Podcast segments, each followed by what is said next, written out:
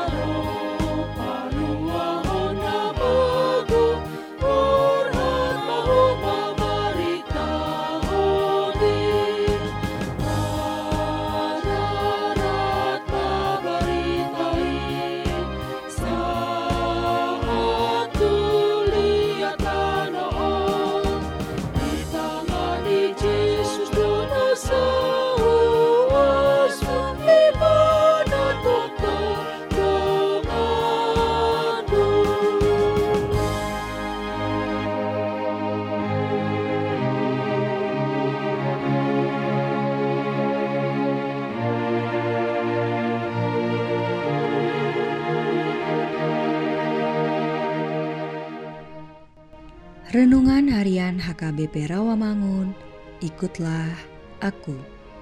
Selasa, 15 November tahun 2022. Dengan judul Kuasa Kesembuhan Tuhan.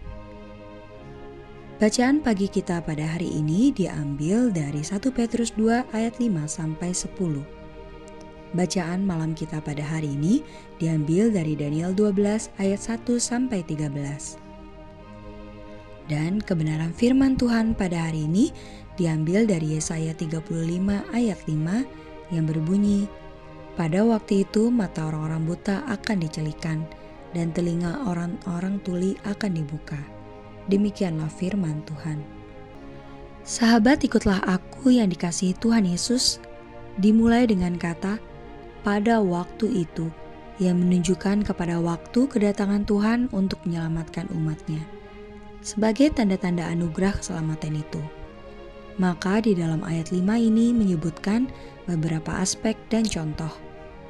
Disebutkan kelepasan bagi golongan orang-orang yang dihinggapi cacat tubuh yang tidak mungkin dapat disembuhkan lagi secara normal.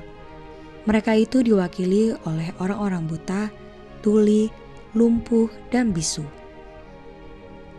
Cacat-cacat tersebut menunjukkan keadaan manusia yang tidak berdaya secara total selain hanya menantikan belas kasihan dari pihak lain.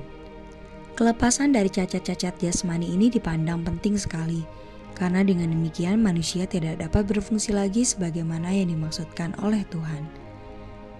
Dan kemudian pada waktu Tuhan Yesus sebagai Mesias datang di dunia, maka banyak penyembuhan jasmani secara ajaib telah dikerjakannya.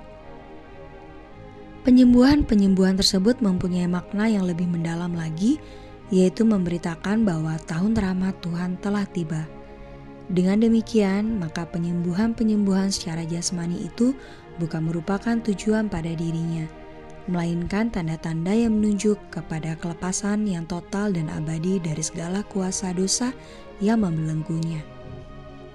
Maka daripada itu, mereka yang disembuhkan tidak hanya sekadar bisa melihat, mendengar, berkata-kata, dan berjalan secara jasmani saja, melainkan segala sukacita yang diakibatkannya diabadikan dan dipersembahkan bagi kemuliaan nama Tuhan saja, dalam kesucian dan kebenaran.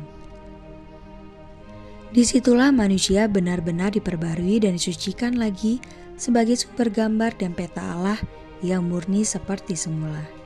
Amin. Marilah kita berdoa.